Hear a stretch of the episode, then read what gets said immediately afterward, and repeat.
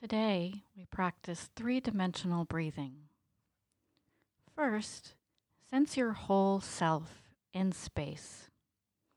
Feel your feet resting on the floor and your sit bones resting on the chair if you're sitting. Or notice your weight releasing onto the mat on the floor if you're lying down. If you're sitting, notice that your head can balance delicately on the top of your spine and that your tailbone can release away in the opposite direction. Just notice these internal sensations of undoing. Now bring your torso into your awareness and notice how your breathing feels. Is it full, shallow?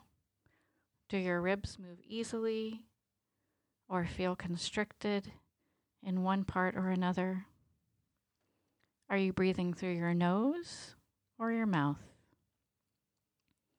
Without fixing or changing anything, just begin to allow your ribs to move in a three dimensional way to the front, to the back, and to the sides. Your ribs do expand in the back as well as in the front, and they move to the sides from about your waist all the way up to your underarm area. Allow your back and sides to be included in rib mobility. Feel the support that this gives your torso to balance easily upright if you're sitting. We're not meant to breathe in only one part of ourselves, like belly breathing or diaphragmatic breathing. In fact, our whole torso moves in coordination with our breathing. If you try to accentuate one part, sometimes you end up fixing or holding in another part. And breath works best when we let it function naturally. Let's experiment. As you blow out slowly through your mouth, like this, like you're blowing out a candle. Exhale gently until you've reached the natural end of your exhalation. As you do this, allow your neck to be free of tension. Then simply let the breath return in through the nose. Again, blow gently out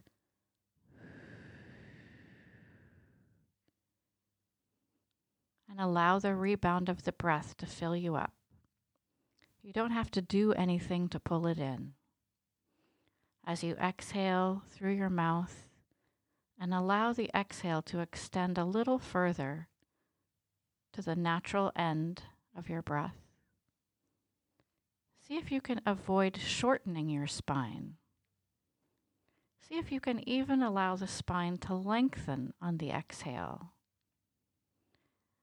And then see if you can invite your whole three dimensional torso to widen on the inhale.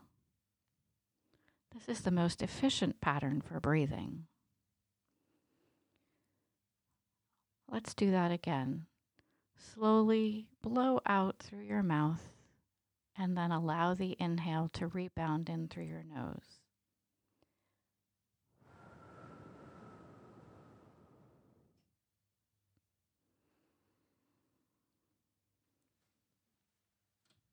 Letting your breath move through you three dimensionally can be invigorating as well as relaxing.